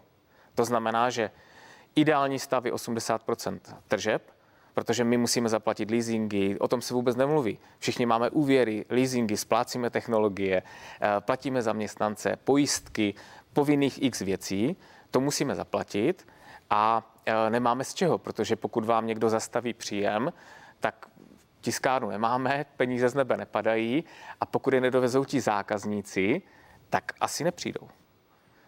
Bohužel, jak už jsme zmiňovali i v úvodu, a abyste to avizovali, tak i v té zprávě pro vládu, pokud se neotevře, tak některá střediska zkrachují, bude to pro ně definitivní. Máte informace o tom, která třeba střediska už do konce letošní sezóny neotevřou, protože to jednoduše finančně neutáhnou? Uh, některá uh, neotevřou, protože se tak rozhodla. Eh, nezasněžovali, neměli třeba podmínky. Eh, někteří, musím říct, starší, zkušenější, možná nevěřící Tomášové, když my jsme ještě pořád do poslední chvíle doufali, že ta vláda se bude chovat racionálně a vyslyší ty naše prozby, tak říkali, ne, ne, ne, my tomu nevěříme, nebudeme otevírat, zavřeme to, nás to ekonomicky neničí, ale jsou to zejména ti, kteří opravdu nejsou těžce úvěrově zatížení nebo nesplácejí nějaké technologické celky, takže nebo, nebo je to neživý. Ti, ti se rozhodli někteří, že to neotevřou. Nicméně nemůžu říct teď, myslím si, že to ukáže až první týden v lednu, eh, která, která střediska na to nějakým způsobem doplatí. Eh, záleží na tom taky, jestli vůbec a kdy nás otevřou. A opakuju to, jestli vůbec. Já opravdu moc nevěřím tomu, že, to, že k tomu dojde v brzké, v brzké době. A uh, pokud vláda nepřijde s těma rozumnými kompenzacemi, tak to kdo zkrachuje a jak rychle se ukáže první týden v únoru. Pojďme ještě na tu praktickou stránku, protože vy jste měli možnost si ten provoz vyzkoušet od 18. prosince v podstatě na ten nějaký necelý týden. Mm-hmm. Takže víte, jak ten provoz eh, na sjezdovkách vypadal, jak se lidé chovali. Tak jak to tedy eh, vypadalo? A na základě této zkušenosti jste schopni zaručit, že třeba ty rozestupy budete schopni dodržovat, budete schopni lidi usměrňovat? Tak uh, musím říct, že Krom jednoho střediska mi všichni provozovatelé řekli, že lidi chodili, děkovali za to, že mají vůbec co dělat, děkovali za tu možnost, že i přesto, že ty podmínky pro zasněžování nebyly úplně optimální, tak uh, si nestěžovali na nic. Eh, dokonce jako chodili vys, vy, vy, vyslovovat jakousi podporu jakoby toho, že pojďte, budeme jezdit, přispějeme vám, co byste potřebovali. Jako, eh, myslím si, že tam byla nějaká úcta k tomu, že vůbec něco ti lidi mohou dělat, takže za to jsme děkovali a jsme za to vděční. Někde eh, v podstatě ta veřejnost ten chaos v tom eh, vysvětlování a nevysvětlování těch opatření si vybíjela na těch provozovatelích nerespektováním třeba rozestupů nebo to, že na šesti sedačce nechtěli jezdit po třech jo, a od, obraceli ten svůj hněv vůči tomu provozovateli, který je vlastně víc bytý než ta veřejnost, že investuje, provozuje, snaží se a ještě si ta veřejnost to na něm vybíjí, tak to se nám moc nelíbilo, ale s tím asi nemůžeme my nic dělat, to, to by si měla vláda nějakým způsobem asi tyto informace pozbírat a nějakým způsobem se k ním postavit, ale uh, tam, kde ten provoz byl, tak provozovatel opravdu dodržovali rozestupy, ty koridory front, dělení těch lidí a Eh, upozorňovali provozovatele, všechny návštěvníky, aby prostě při styku s obsluhou měli roušku nebo dodržovali odstup 2 metry. Tam si myslím, že to fungovalo. Vy už jste zmiňoval taky ten současný chaos, který na horách vznikl. Já se tedy přiznám, že mám velmi podobnou zkušenost z toho povánočního období.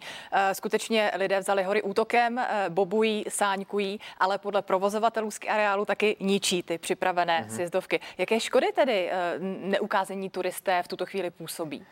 Tak já, když jsem měl sem, tak jsem přemýšlel, jak bych tu situaci nazval a mi to přišlo, že eh, to, co se na těch horách dělo, je jaksi eh, nový ústavní nárok a to je nárok na sníh.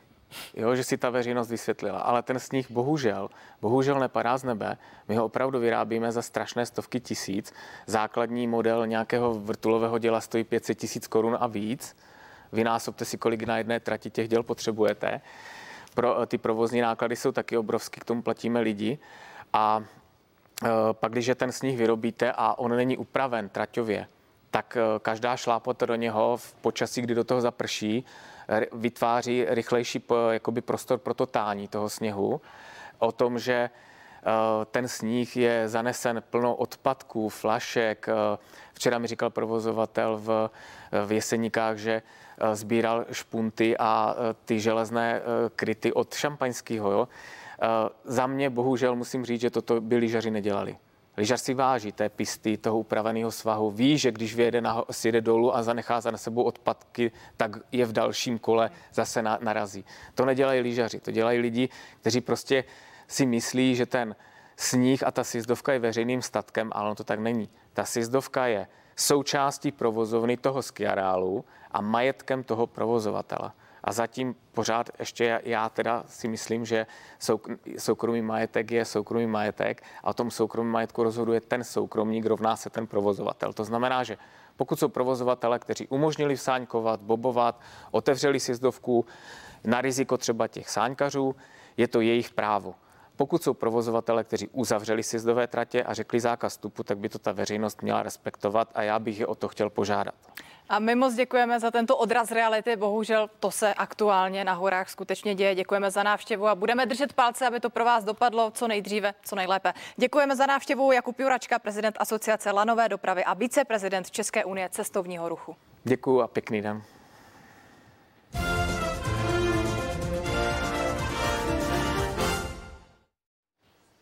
Jsou tu další sportovní zprávy, příjemné ráno. Souboj prvního týmu se čtvrtým byl jediným včerejším zápasem hokejové extraligy. Plzeňští indiáni přivítali v dohrávce šestého kola třinecké oceláře a parádní představení předvedl mladý brankář Dominik Pavlát. Nedělní prohru v prodloužení chtěla odčinit Plzeň v odvetě, ale v osmé minutě přišla na dlouhou dobu o svého lídra Milana Gulaše. Kvůli hře se zlomenou hokejkou dostal trest na 2 plus 10 minut. Přesto šli indiáni ve 12. minutě do vedení. V přesilové hře se trefil Jakub Pour. Zbytek zápasu pak patřil dvěma mužům, famóznímu Dominiku Pavlátovi a Petru Strakovi. 21-letý brankář Plzně nastoupil teprve do 15. extraligového utkání, ale počínal si jako zkušený mazák. Díky němu a brance Petra Čerešňáka vedla Plzeň před koncem třetí třetiny 2-0. Závěr pak patřil Strakovi, bývalému útočníkovi Philadelphia Flyers. Ten díky zásekům v 53., 58. a 59. minutě orámoval závěr hetrikem. Martin Tomajdes a Jan Povýšil si jeden Prima News. První písečné duny letošního Dakaru sedly legendárnímu Sebastianu Lébovi. Fenomén závodů VRC se tak hned ve druhé etapě dostal do elitní desítky. A znovu se ukázali i Češi, blízkli se především piloti kamionů. Dnes na závodníky čeká třetí etapa dlouhá 629 kilometrů. Místo ostrých černých kamenů konečně písek. Druhá etapa Dakaru do Vady a Davasíru zavedla závodní posádky do písečných dun. A náročný terén vyhovoval devítinásobnému mistrovi světa v rally. Sebastian Léb si oproti první etapě polepšil o 11 pozic na šesté místo. A mohlo to být ještě lepší.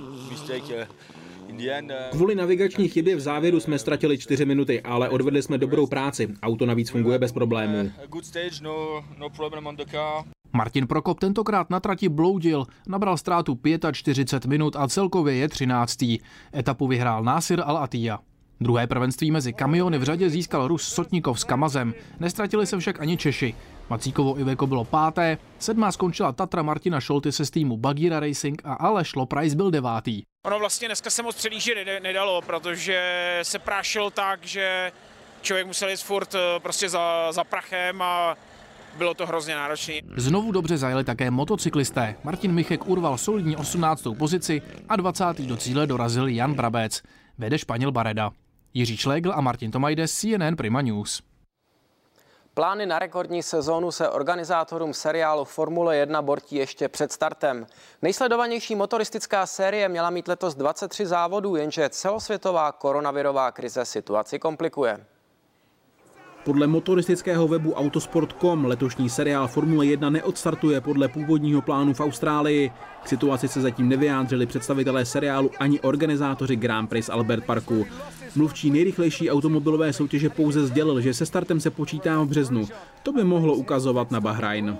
Pořadatelský tým v Melbourne se chce pokusit získat náhradní termín, kdyby se tradiční velká cena odjela. Na vině je podle všeho povinná dvoutýdenní karanténa pro zahraniční návštěvníky u protinožců. Té se budou muset podrobit i tenisté, které čeká úvodní Grand Slam roku Australian Open. Jan Povýšil, CNN Prima News. A od sportu se za chvíli přesuneme do jiné oblasti, a to do sféry umělecké. Divákům chybí nejen divadelní představení a odložené koncerty, ale hlad je taky po výstavách v galeriích. Jednou z možností je zpřístupnit výstavy online. Jak je tomu nakloněn jeden z předních českých galeristů, Petr Hájek, odpovíme po zprávách půl deváté. Za chvíli jsme zpátky.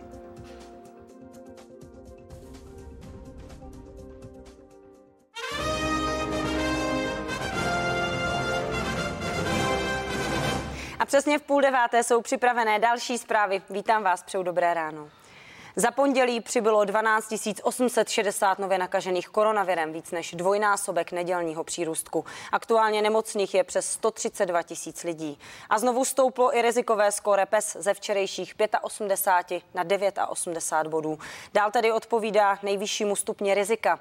Důvodem je zrychlení šíření nákazy mezi seniory. Nejhorší situace je v Pardubickém kraji, který hlásí hodnotu 94.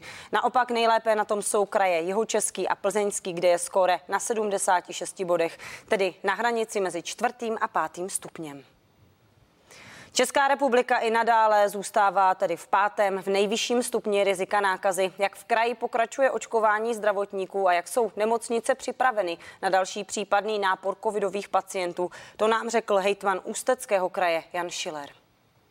Tak eh, my máme obsazenost na standardních lůžkách zhruba asi 84 Eh, na jipových lůžkách zhruba asi nějakých 78%, což eh, ta obsazenost už je dost vysoká. Eh, volných lůžek máme skutečně standardních asi 70 a těch jipových asi 25.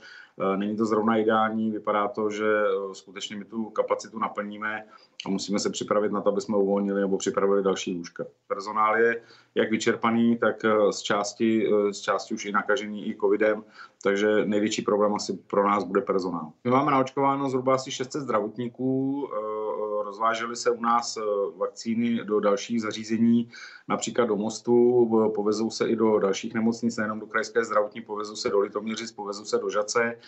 Měli bychom vyčerpat zítra úplně, dá se říct, tu první várku, kterou jsme dostali a čeká nás ještě zhruba asi nějakých 1800 zdravotníků, kteří se přihlásili a já jsem za ten zájem ze strany těch zdravotníků strašně rád, protože to si myslím, že asi nejlepší kampaň, jak lidem ukázat, že to skutečně smysl má.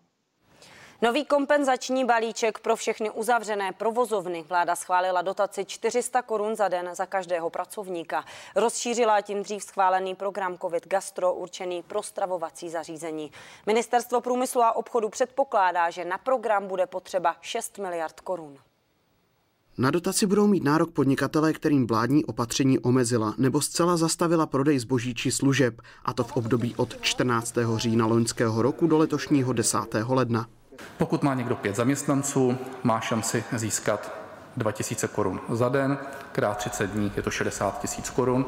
A tyto zdroje jdou provozovateli, který je může využít na další fixní náklady. Podle opoziční TOP 09 pomoc podnikatelům přichází pozdě a slíbené kompenzace k provozovatelům nestihnou doputovat včas. Opět tady máme velkou prodlevu mezi tím, kdy dojde k uzavření a kdy dojde k rozhodnutí, jaké budou kompenzace. To považuji pro mnohé z nich za likvidační. Jakkoliv pompézně ta částka takto na papíře vypadá, tak oni bojují holé přežití. Pro některé provozovatele může být systém vyplácení kompenzací nedostatečný. Vadí jim především to, že klíčovým faktorem při vyplácení podpory je počet zaměstnanců. My jsme navrhovali při jednání na vládě, aby se přijal model, který je zejména v Německu, ale třeba i v Rakousku, a to je spíš se podívat na prokazatelné obraty z roku 2019. Ten přepočet na počet zaměstnanců je samozřejmě pro nás nevýhodný. My trestáme v podstatě ty jednotlivé provozovatele za modernizaci. Pokud postavíme čtyři zaměstnance ke starému vleku nebo čtyři zaměstnance k moderní lanovce, tak dostaneme stejně. Systém žádostí chce Ministerstvo průmyslu a obchodu spustit nejpozději 15. ledna.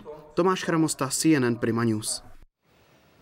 Očkování proti koronaviru u praktických lékařů bude podle Všeobecné zdravotní pojišťovny možné nejdřív v březnu. Do té doby se bude očkovat především v nemocnicích. Důvodem je náročné skladování vakcíny od firm Pfizer a BioNTech. Ta se musí uchovávat při teplotě minus 70 stupňů. Očkování proti koronaviru je hrazené ze zdravotního pojištění a není povinné. Šéfka státní kasy Alena Šilerová představí výsledek hospodaření státu v loňském roce. Ministrině už dřív avizovala, že skončí se schodkem mezi 370 a 380 miliardami korun. Deficit tak bude nejvyšší v historii Česka. Sněmovnou schválený rozpočet počítal ještě s vyšším mankem půl bilionu korun. Poslanci ho z původních 40 miliard na návrh vlády třikrát zvýšili kvůli dopadům epidemie koronaviru. Negativní antigenní nebo PCR test po návratu z Velké Británie a Severního Irska. Povinnost platí ode dneška a to pro ty, kteří v posledních 14 dnech byli v zemích déle než 12 hodin. Po příletu ze Spojeného království bude nadále povinná domácí karanténa. Druhý test mohou lidé absolvovat nejdříve po pěti dnech. Testy budou od čtvrtka povinné taky při cestě ze Španělska. Výjimku dostanou Kanárské ostrovy. Německá kancléřka Angela Merklová projedná s premiéry spolkových zemí prodloužení karanténních opatření. Očekává se, že nově karanténa potrvá nejméně do konce ledna. Počet nově infikovaných v zemi za posledních 24 hodin vzrostl téměř 12 tisíc na bezmála 1 milion 800 tisíc. S COVID-19 zemřelo 944 lidí za poslední den. A teď jedna kuriozita, byť s tragickým koncem přes 40 nakažených a jednu oběť si vyžádalo rozšíření koronaviru v nemocnici v kalifornském San Jose. Nemoc se pravděpodobně dostala do budovy poté, co jeden ze zaměstnanců přišel v nafukovacím kostýmu vánočního stromku. Právě design kostýmu zřejmě umožnil rychlý přenos nemoci. Personál nemocnice navíc dostal první dávku vakcíny proti viru. Ta ale nestihla začít účinkovat. Naše současná kultura je taková, že velmi rychle ukazuje na někoho prstem a snadno obvinuje lidi, když se stanou špatné věci. Ale realita je taková, že špatné věci se stanou i z nejlepších úmyslů. A Miroslav Hakl už připravený s předpovědí počasí. Ode mě už jen přání hezkého rána.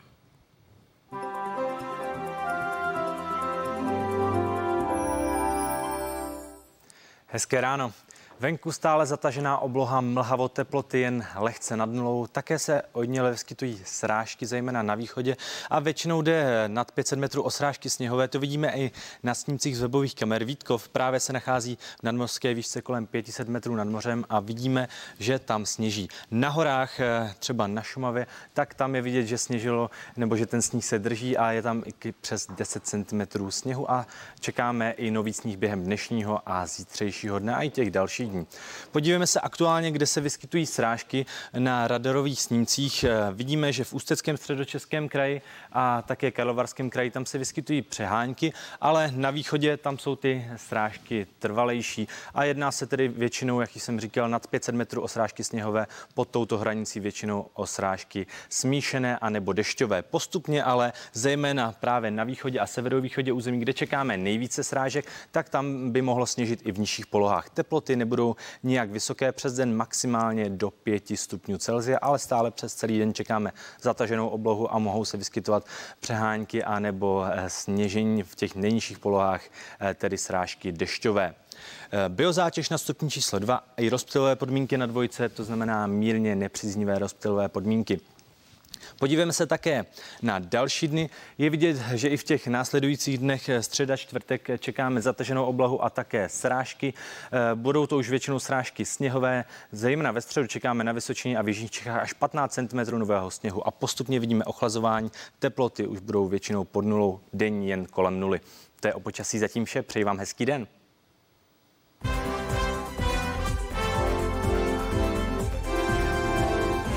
A v novém dni sledujeme taky dění, o kterém se mluví na sociálních sítích. A začneme tímto originálním narozeninovým dárkem. Šestiletá El se dočkala skříně, díky které se ocitne v jiném světě. Její táta se inspiroval slavnou Narnií pro dívenku, ale vytvořil jinou kouzelnou krajinu. Tajné dveře ji totiž zavedou do slavné příčné ulice z Harryho Pottera. A tomuto zvláštnímu fenoménu se říká vlasový let a zachytil ho fotograf v severním Irsku. Na první pohled vypadá jako cukrová vata mezi větvemi stromů. Ve skutečnosti vzniká v momentě, kdy se krystaly ledu usazují na hníjícím dřevě za vlhkých zimních nocí a teplota je těsně pod bodem mrazu. A zatímco lyžařské areály v Česku stále čekají na své znovu otevření, uživatelé na sociálních sítích se baví touhle asi nejslavnější českou psí sáňkařkou. Rozárka miluje zimu a umí si ji patřičně užít. Video se hned stalo hitem internetu, a to i v zahraničí. Za poslední týdny ho už viděli miliony lidí. A na závěr ještě pozvánka na náš web CNN Prima.cz. Tam si dnes můžete přečíst o osobní zkušenosti naší redaktorky s testováním na COVID. V posledních dnech musela podstoupit jak antigenní, tak PCR testy a předpoklad, že bude hodinou mrznout na mrazu a čekat ve frontě, se nepotvrdil. Nicméně s trasováním od hygieny už to bylo o něco horší. Aktuální témata dne a pohled na ně ze všech možných úhlů. To je pořad 360 stupňů Pavlíny Wolfové. Rozhovory s aktéry zásadních událostí dne, přímé otázky a hledání souvislostí. Jejich význam se mění podle toho, z které a čí strany se na ně díváte. V 360 se je probereme všechny. Od pondělí do pátku večer na CNN Prima News. Naším posledním hostem je muž, který původně vystudoval právnickou fakultu Univerzity Karlovy. Působil v Czech Investu i na úřadu vlády. Jeho nejvýraznější otisk ale nese The Chemistry Gallery, kterou založil před bezmála 13 lety a která je jednou z nejlepších platform pro seznámení se s mladými českými umělci. I jeho oblast podnikání trpí pod tíhou koronaviru. Díky času, který mu ale vznikl, tak mohl dorazit k nám do studia a já mám proto velkou radost, že tady můžu přivítat Petra Hájka. Hezké ráno vám přeji. Dobré ráno. Vy jste v polovině prosince poslali výzvu ministerstvu zdravotnictví kvůli přehodnocení opatření právě pro galerie. Tak eh, jak to nakonec dopadlo, jaká byla odezva a jaké jsou teď podmínky pro galerie? No vlastně ta naše výzva způsobila takovou, takový jako poloviční vítězství. E, tu výzvu jsme vlastně e, e, za, začínali jako s komerčníma galeriema a hnedka první den po té, co jsme tu výzvu zveřejnili, tak vlastně jsme se od Ministerstva kultury dozvěděli, že komerční galerie můžou v, ve stupni 4 být otevřeny, že jsou považovány za normální malobchod. Takže z tohoto pohledu jsme byli rádi, ale pořád ještě zůstala ta podmínka zavřených galerií pro veřejné galerie a ačkoliv většina těch, kteří začali s tou výzvou, nepůsobí ve veřejných galerií, tak nám to zavření těch veřejných galerií přijde natolik absurdní, že se stále snažíme o to, aby uh, při nějakém přehodnocení toho protiepidemiologického systému uh, došlo k tomu, že ve čtvrtém stupni mohou být galerie za určitých podmínek otevřeny. Teď jsme ale v stupni v pět, takže pro vás platí úplně stejné podmínky? Teď jsme ve stupni pět a to chápeme, že situace je krizová a nouzová a v, v té pětce se nedá uh, mít otevřeného skoro nic, ale jsme přesvědčeni o tom, že prostě prostředí galerií obecně je dostatečně bezpečné na to, aby v tom mm, čtvrtém stupni už se dali eh, zabezpečit podmínky pro vstup do galerií, tak aby tam lidi mohli chodit a aby se mohli těšit z umění a mohli se přijít podívat na výstavy, no, které ty galerie připravily. Když mluvíte o těch podmínkách, tak eh, na jaké podmínky jste tedy připraveni? Jak zajistit právě třeba rozestupy, eh, to, aby se lidé chovali zodpovědně? Přesně tak. Jednak galerie jsou většinou velké prostory, kam zase nechodí tolik lidí jsou to mnohem bezpečnější prostředí, než například, když cestujete městskou hromadnou dopravou nebo když jdete nakoupit do normálního obchodu. A zároveň eh, ten personál těch galerií je dostatečně připraven na to, aby eh, byl schopen, schopen kontrolovat, kolik lidí v jeden okamžik v té galerii je. Eh, moje galerie je třeba malá, asi 150 metrů čtverečních, to znamená, když by tam byli tři lidi v jeden okamžik, což jsem v pohodě schopen ohlídat, tak je to naprosto bezpečné prostředí a stejně tak je to schopná Eh, ohlídat eh, i větší veřejná galerie, například v Hradci Králové, v Českých Budějovicích, eh, v krajských městech a podobně. Za běžného provozu by teď návštěvníky lákala třeba výstava Color for Downer sochaře Patrika Adamce a malířky Lucie Skřivánkové. Co s ní teď bude dál a jakou odezvu si stihla odnést ještě do té doby, než bylo zavřeno? Tak my jsme před koncem roku vlastně otevřeli dvě výstavy, právě tuhletu a předtím ještě výstavu 22 a pokaždé jsme se strefili do, do takové takového okýnka, kdy jsme mohli udělat vernisáž, mohli jsme ji udělat, udělat za uh, nějakých změněných podmínek. Ta poslední vernisáž byla od dvou do devíti, takže dalo se přijít celý den, nebylo zahájení, kdyby se na, v jeden okamžik na jednom místě uh, naskromážilo mnoho lidí a například ta atmosféra na té poslední vernisáži těsně před tímhletím posledním lockdownem byla až bych řekla euforická. Lidi si opravdu užívali to, že můžou být na vernisáži, že můžou přijít za uměním, že se můžou osobně podívat na obrazy, na instalaci, setkat se s autorama. Eh, všichni dodržovali opatření tak, jak měli, ale ta atmosféra byla opravdu, bych řekl, nezapomenutelná, eh, protože si všichni užívali to, že najednou můžou být na vernisáži, což vlastně skoro celý rok nemohli. No mimochodem, jaký vliv to podle vás bude mít právě nejen na umělce, ale i na návštěvníky celá tato doba? Jak se to odrazí na těch následujících měsících? No, no jeden z těch důvodů té, té výzvy Ministerstvu kultury a Ministerstvu zdravotnictví bylo právě i to, že já osobně jsem třeba přesvědčený v tom, že kdyby se eh, do těch galerií povolil přístup, tak, tak si, já si myslím, že, že lidi jsou natěšení na to, aby mohli chodit za uměním, aby se mohli radovat z umění, aby v této pochmurné době se mohli na druhou stranu i radovat, radovat z umění, které vystavují galerie. Takže já se domnívám, že pokud by eh, ten přístup do galerií byl umožněn, tak eh, ty lidi přijdou, že se nebudou bát, protože, jak už jsem říkal, podstata té výzvy je v tom, že prostředí galerii je prostředí bezpečné, kde se dá jednoduše zajistit pravidla tak, aby eh, nikdo se tam nenakazil. Řada galerií se vydala třeba online cestou. Je to jedna z cest, jak zpřístupnit umění lidem. Ale jaký je eh, na to váš pohled? Dokáže skutečně ta online forma nahradit ten osobní fyzický kontakt, tu přítomnost a atmosféru místa? Eh, já si právě myslím, že to tím nahradit nejde.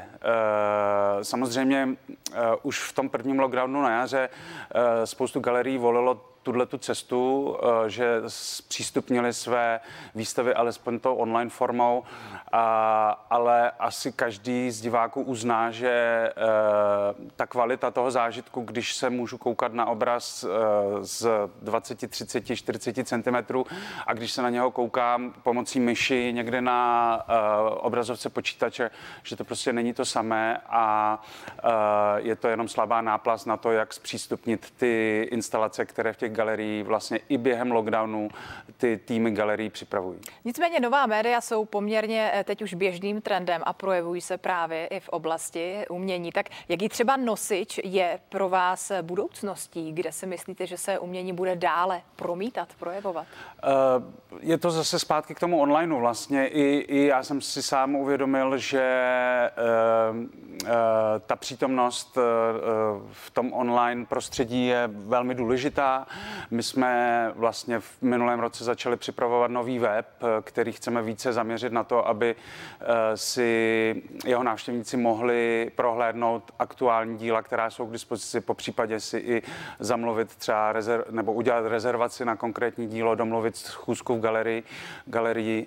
Takže myslím si, že to online prostředí je důležité, ale nenahradí ten uh, osobní uh, kontakt diváka s uměním. Jak dobrou investicí vlastně je současné české uh, umění, uh, především tedy výtvarné, a jaký je o něj zájem? Uh, já jsem zrovna včera odpovídal na nějaké otázky do jednoho časopisu, kde se mě ptali na podobnou otázku a já jsem si to vypočítal. Vlastně já mám galerii 12 let, letos to bude 13 let.